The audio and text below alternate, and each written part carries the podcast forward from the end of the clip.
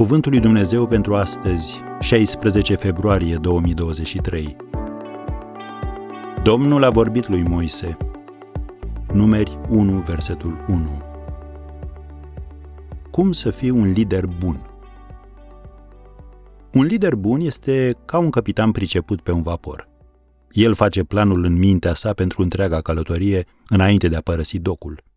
El are o viziune clară a destinației, înțelege de ce este nevoie pentru a ajunge acolo, știe cine trebuie să fie la bord pentru a avea o călătorie plăcută și sigură și identifică obstacolele cu mult înainte ca ele să apară la orizont.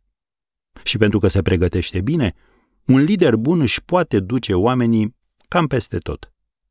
Moise era un astfel de lider. El a petrecut 40 de zile în rugăciune și post pe munte și nu a plecat până nu a înțeles ce dorește Dumnezeu de la el.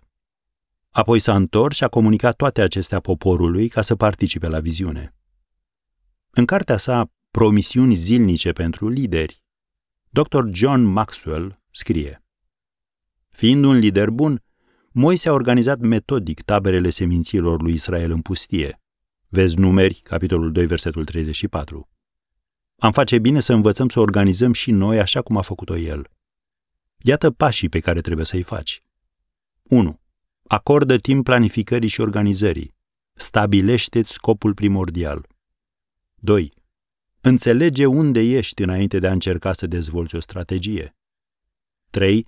Prioritizează nevoile și scopurile echipei punând întrebările potrivite.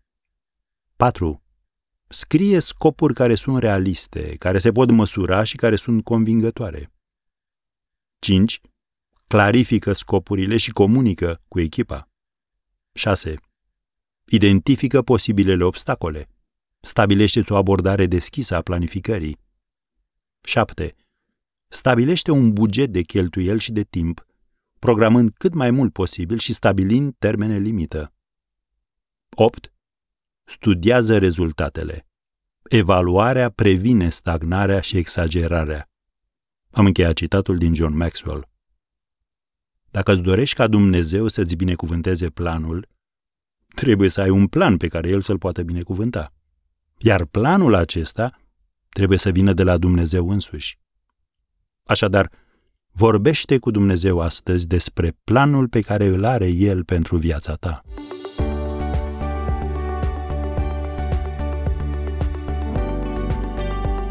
Ați ascultat Cuvântul lui Dumnezeu pentru astăzi, rubrica realizată în colaborare cu Fundația SER România.